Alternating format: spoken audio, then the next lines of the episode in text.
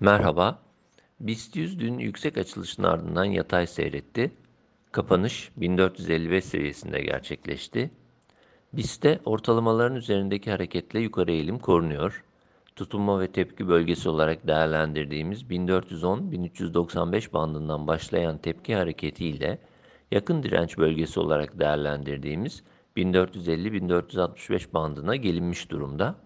Bu bandın üst sınırını BIST'te yukarı hareketin yeni bir aşamaya geçebileceği seviye olarak görüyor. 1465 seviyesi üzerinde ikinci aşama hareketin gelişmesinin muhtemel olduğunu düşünüyoruz.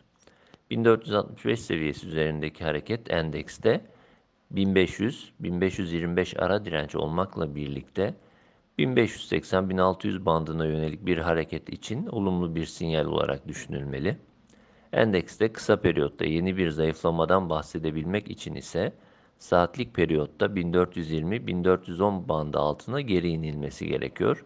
Bandın üzerindeki hareket korunduğu sürece yükseliş yönlü eğilim ve beklentinin güçlü kaldığı yönünde değerlendirmede bulunabiliriz.